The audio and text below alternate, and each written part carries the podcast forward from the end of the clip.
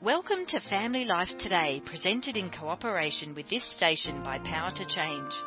We hope today's program will give you something to reflect on and to encourage you in your relationships. Our hosts are Dave and Ann Wilson.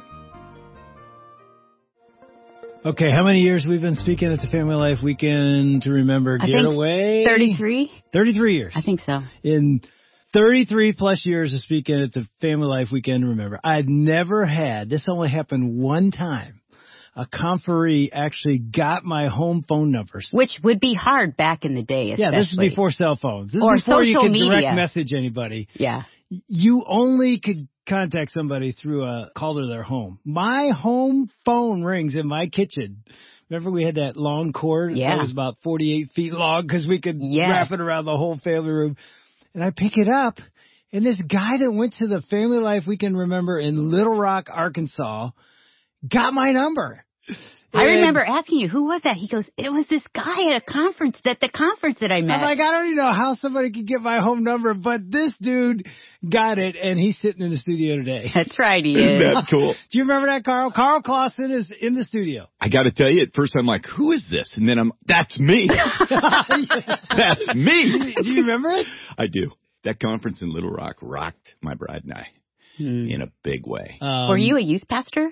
No, I was with Robert Lewis in Little Rock, Arkansas, and I was pastoring a group of single adults, and it was there was a revival breaking out, but all the while, my bride and I had a glorified roommate situation going on, Wow. and you know what? Sometimes you don't know it until you know it. Hmm. And so coming to the weekend that weekend, you guys were used so powerfully of God to help reorient our life back to something sweet. Hmm. Isn't that cool? That's really cool. Yeah, and here you are, uh, you know, decades later. We're going to talk about your book, The Seven Resolutions Where Self-Help Ends and God's Power Begins. Mm.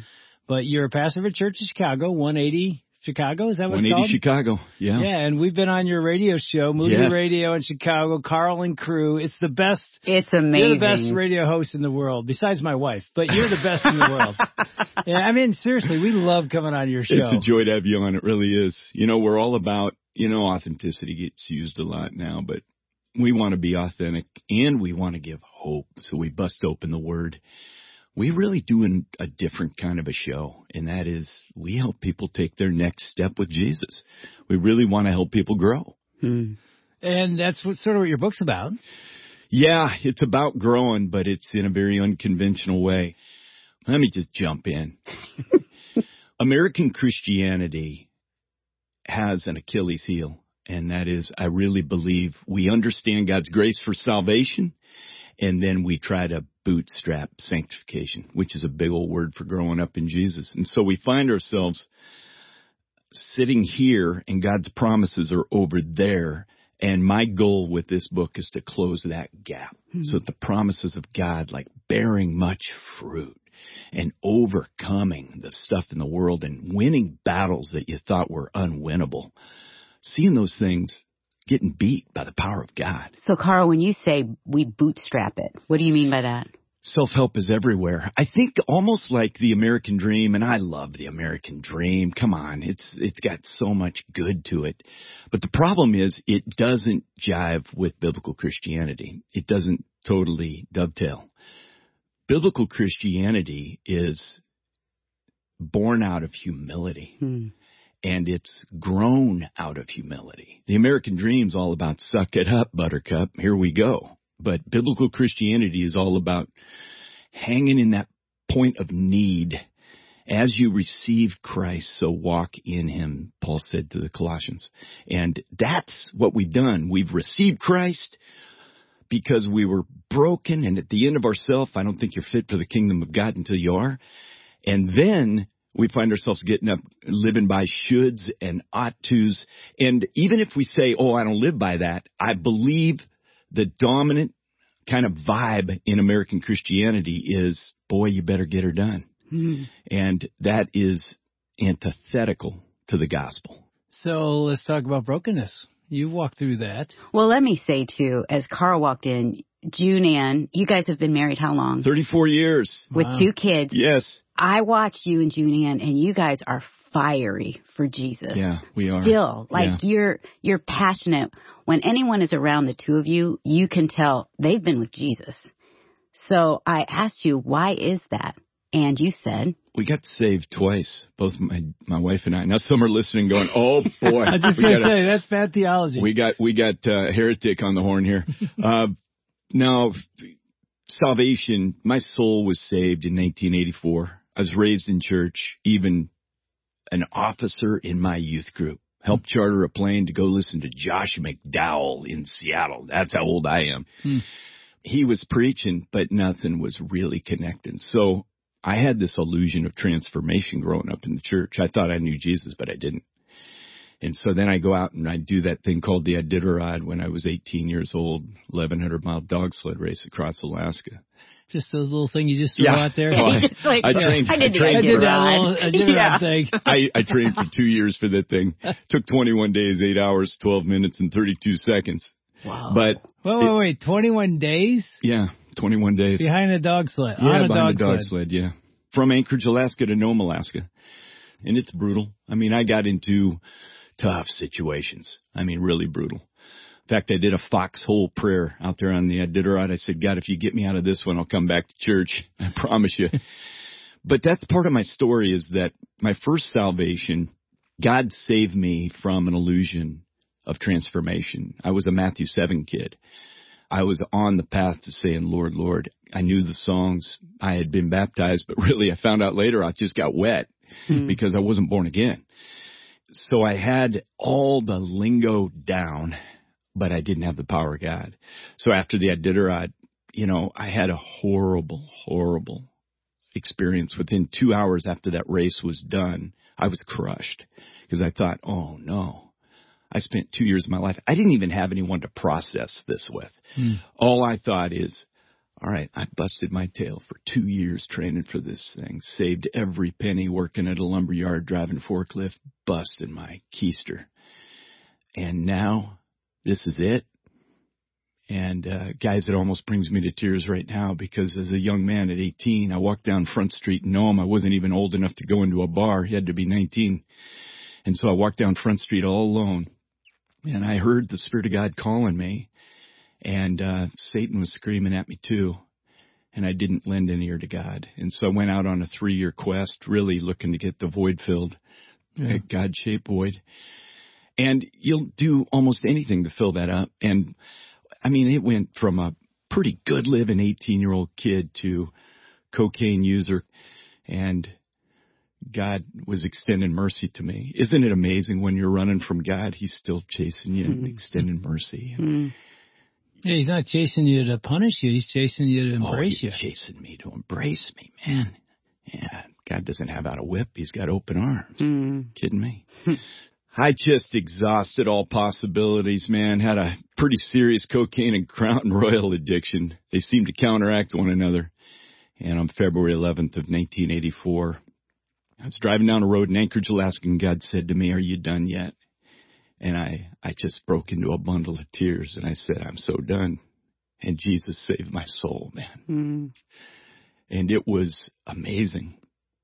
The deliverance was overnight for me. It isn't for some of my friends. I work with guys all the time who are are allowing the Lord to uh, take control of different areas of their life. But for me, those things God delivered me from. So that was my first salvation. My second, third, and who knows how many thousands of times God saved me. He saved me from self help. Hmm. And I thought for many years I needed to do this thing in my strength. And so that takes us full circle to Family Life Conference in Little Rock where you guys were speaking and you guys gave a, a vision. God allowed you to give a vision of what a dynamic marriage could be. And I realized, man, I don't have the power to do this. In fact, I got it in my face in a brutal way. It was just a couple of months before we came to that conference. Now get this. I am leading a ministry that went from 12 singles to 500 that were on fire. We had a mutual friend, Greg Dempster was leading worship for us. I was teaching on Thursday nights. God was using that. So we're watching God do something amazing. And I'm walking through my house one day and I'm minding my own business, just tooling through the home, just got the honey-do list done. I think it was a Saturday morning. And my wife's sitting on the bed and I'm heading for our restroom. And she reaches out, grabs my left wrist. I'll never forget it. Reach out, grabs my left wrist. I look down, her chin's quivering. I'm like, babe, what's up? And I thought someone died. She goes, Bub, we got a problem. I said, what, babe? What's going on? She said, I don't love you anymore. Hmm. And it scares me half to death. How long had you been married? Seven years. Hmm. Now, you need to know I had no answers for my bride. And I remember the hopeless feeling of, I got nothing. Hmm. And I said nothing to her. I walked around the corner, walked into the bathroom, looked in the mirror, and there was that battle again. And the battle was Satan telling me, come on, Jeananne's got all this. And by the way, she would have owned all of her stuff in a heartbeat. And the Lord whispered to me, look at me, young man. And on that day, I broke. I was saved from trying to be a man of God in my marriage, in my strength. And God began to, what goes on to this day. He saved me from Karl trying to be the man and he showed me what Holy Spirit power looks like. And so when I say I've been saved twice, it's really not true. I actually wrote that in the book. I've been saved twice, but that's not accurate. Sometimes I get saved four or five times in one conversation. I might get saved here talking with you guys because if we live in the spirit, it's almost like we live up here a couple of notches, just aware of the spirit of God speaking in and through us, right? Yeah. But it's easy to duck back down into Karl mode. And I think most people have that common experience. We just don't realize it. That, hmm. wow, we need to live with the juice of Jesus constantly flowing through us. And so here I am today, all these years later. And yes, I'm more fired up about Jesus than I ever have been in my life. Really, it gets stronger and sweeter and more convicting. Yeah. And there's more pain because God will allow you to go through it to grow you. But it's all beautiful, man. You're so right, Karl. He gives us, I would say, these defining moments Oh yeah. where, as you said, we see ourselves and we see that we're broken, we're needy. I've tried to do it on my own all the time. Yeah. But it's that surrender of like, Lord, what am I doing? Like, it's you. It's, It's you. you. I can only do it with you and your spirit in me, not just gutting it out, which I can easily, I think we can all do that. Yeah. Do you think we surrender, fall down in humility without a brokenness, without a moment? I mean, you talked about that moment when your wife said, "I've, lo- you know, I have nothing." I know in the last couple of years you've gone through hard times as well. Yeah. Uh, you know, Health things. medically, health Yeah. stuff. I don't know if we get there without some moment where we just we come to the end of ourselves. You know, that's a great question, Dave. And I think there needs to be these hallmark moments of I almost these banner moments Yeah. of brokenness. And by God's grace, he will allow us to use those as as uh, stones of memorial Yeah. so that we can remember again. So I had a breaking in my life about 14 years ago that whew, it was tough, man. I got betrayed and it was brutal. But God has used that in a sweet way Hmm. because I go back to it time and again. So that's a, a remembrance thing that God reminds me of my need for Him. But on plenty of occasions, He'll break me anew. I'm just thinking of the listener who's going through something really hard right now, you know, like just broken. yeah. I mean, this is your opportunity that God's like, just come to me. All you who are weary, can you say, all you who are broken, Yeah. and I will be enough. And I got to tell you, you are right on, sister. I tell people that come up to me after a church service when I preach the message, or maybe I'm talking to them on radio. Sometimes I'll go and pick up a line and talk to them direct if someone's really hurting. And I'll tell them this. In your deepest brokenness, you are never, ever more positioned Yeah. for God to do something great than now. So what you see as devastating, God sees as a golden opportunity.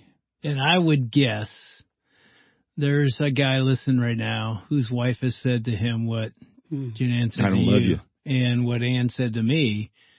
What would you say to that guy? What's he do? Whew. How's he respond? Humble yourself under God's mighty hand and he will lift you up. I am a big believer that humility is the posture of power. And I mean this from the bottom of my heart. Andrew Murray said it. He said, humility is the one virtue that gives birth to every other virtue. Mm.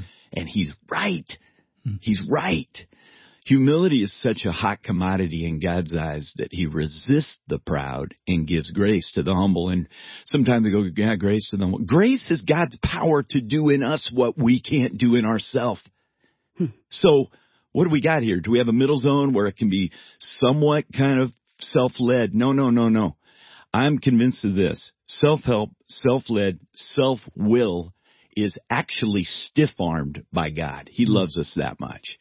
Karl, what would you say to the wife who's June Ann or me, you know, back in that day where we have nothing? And she's thinking, yes, if only my husband would humble himself. Like, what would you say to that wife? First off, speak truth. I'd say give him a shot at the full deal. And I would say, because I'm a good truth speaker, I would say, I, I concur. I've I heard would it. say do it in love. Speak the Yeah, truth yeah, yeah. in love. Calm down. Pray before you say it. Because Dave didn't hear me because I was so loud all the mm. time. When I said it in love, even Julianne, she Yeah. said, I don't love you anymore. And she was honest and open. And and she was crying. Exactly. She was crying. My bride didn't beat me up. yeah. She told me, "Look, this scares me." And her Mhm. chin's quivering, Yeah. guys. And That's speaking the truth in love. it is, and it was beautiful. So yeah, you speak the truth, but you don't try to waylay the guy. Let God do that. But the key then is to be a true biblical partner. Go to your knees, man. I've seen God heal so much. I've seen him heal cancer in our home. I've seen him heal a marriage. I've seen him heal children. God's a healer. Hmm. And I think we underestimate the power of God to intervene. We need to pray like the old saints did, man. Just get back on our knees. I mean, is that uh, resolution number one? Join God? Is that what you're talking about? Yeah, joining God is all about getting positioned for God's power. I love to use this story that for me, it captures it. I hope it makes sense to you. I learned how to water ski in Alaska right when the ice came off of a lake at a Bible camp. And I saw these guys out there skiing and the camp had just gotten this new boat. It was a ski Nautique, man. And it's like a nice ski boat. I'm like, wow, look at these guys. I was young, but I thought I'm to give it a go. So I got out there, got my vest on, plopped down, two skis, water start. And I put the rope between the skis and they pulled it taut. They'd given me some basic instruction. They said, when you're ready, yell hit it. And I'm like, all right, hit it. Here goes the ski Nautique, man, pulling me up out of the water and arms extended. I'm coming up out and I mean, I'm almost on top of the water. And then I broke water skiing 101. I broke it. The big rule. I grabbed that handle and I thought, this boat needs my help. and I pulled on that handle. I pulled it right up to my chest and I went head over heels. Guys, I got a nasal flush like you can't believe. I thought I had three lake trout go through each nostril. I mean, it was a flush and I'm bobbing there in the water. Now I'm exhausted because if you've water skied, you know how exhausting it is when you're trying to get drug up out of the water and you don't make it. And I'm laying there panting for air and the guy comes around on the boat. I had a few friends there and they're just heckling me, but thankfully there was a guy that was actually somewhat Godward and he g- looks down at me and he says, Hey, you almost had it. Don't try to do what the boat alone can do. don't, don't try to help it. Well, that's a metaphor Hmm. for our relationship with God. Do we do nothing? No. Listen, I was up on that lake and I was skiing and soon I was slalom skiing. And a lot of people look at this and they go, they look at that metaphor and they miss something. They go, oh yeah, I just got to hang on to God. Now there's training. There's training involved and there's effort. Dallas Willard said, grace is not opposed to effort. It's opposed to earning. Hmm. And that's the difference. God's power is not something we earn. It's something we tap into. That's the game changer. And I keep coming back to this, but Americanized Christianity, and I'm not just trying to hit America. I love America. Are you kidding me? but I think apart from our brothers and sisters in the underground church in Iran, Iraq, Afghanistan, China, they have a built-in dependence on God. Yeah. Persecution. But we, having this great experiment here, need to remember that we're not naturally defaulting back to on our knees, but that's where the power is. So hanging on to God, remembering this, we don't have anything to prove, nothing to gain, nothing to win, nothing to lose in Christ. But we somehow think we've got something to prove. So yeah, the key to joining God is fall on your face. Humility is one of the most beautiful things. I've been talking with my adult son here recently about this and I said, you know, uh, humility is the ability to be self-aware when you walk into a room and you know I'm in Christ. I don't have anything to prove here. this is awesome. And I tell my son, Caven, you can live up here, man. You can live at a different place because you've been graced by God to live there. So the words you say, the way you posture yourself, the stories you tell, you don't need to validate yourself. You just go live your life, man, and watch God lead you. That's a powerful place to be. Mm. We want to thank Dave and Ann Wilson and their team for another edition of Family Life Today. Although our programs are produced in America, the issues facing families like forgiveness, communication, and taking care of our kids transcend national borders. These issues profoundly affect relationships everywhere. In Australia, family life is known as Power to Change, and our mission is to effectively develop godly families, the kind of families that change the world one home at a time. A key part of our mission includes strengthening marriages and families all around the world. We want to do whatever we can to bring timeless truths to the challenges you face as you seek to strengthen your family and join us in changing the world. Interested in mentoring a younger couple or being mentored yourself? Check out Power to Change's mentoring initiative designed to help you avoid those pitfalls we all can fall into. Email radio at powertochange.org.au or go to our website families.powertochange.org.au under the Helping Couples tab to get started today. You're invited back tomorrow at the same time for another Family Life Today presented by Power to Change in conjunction with this radio station.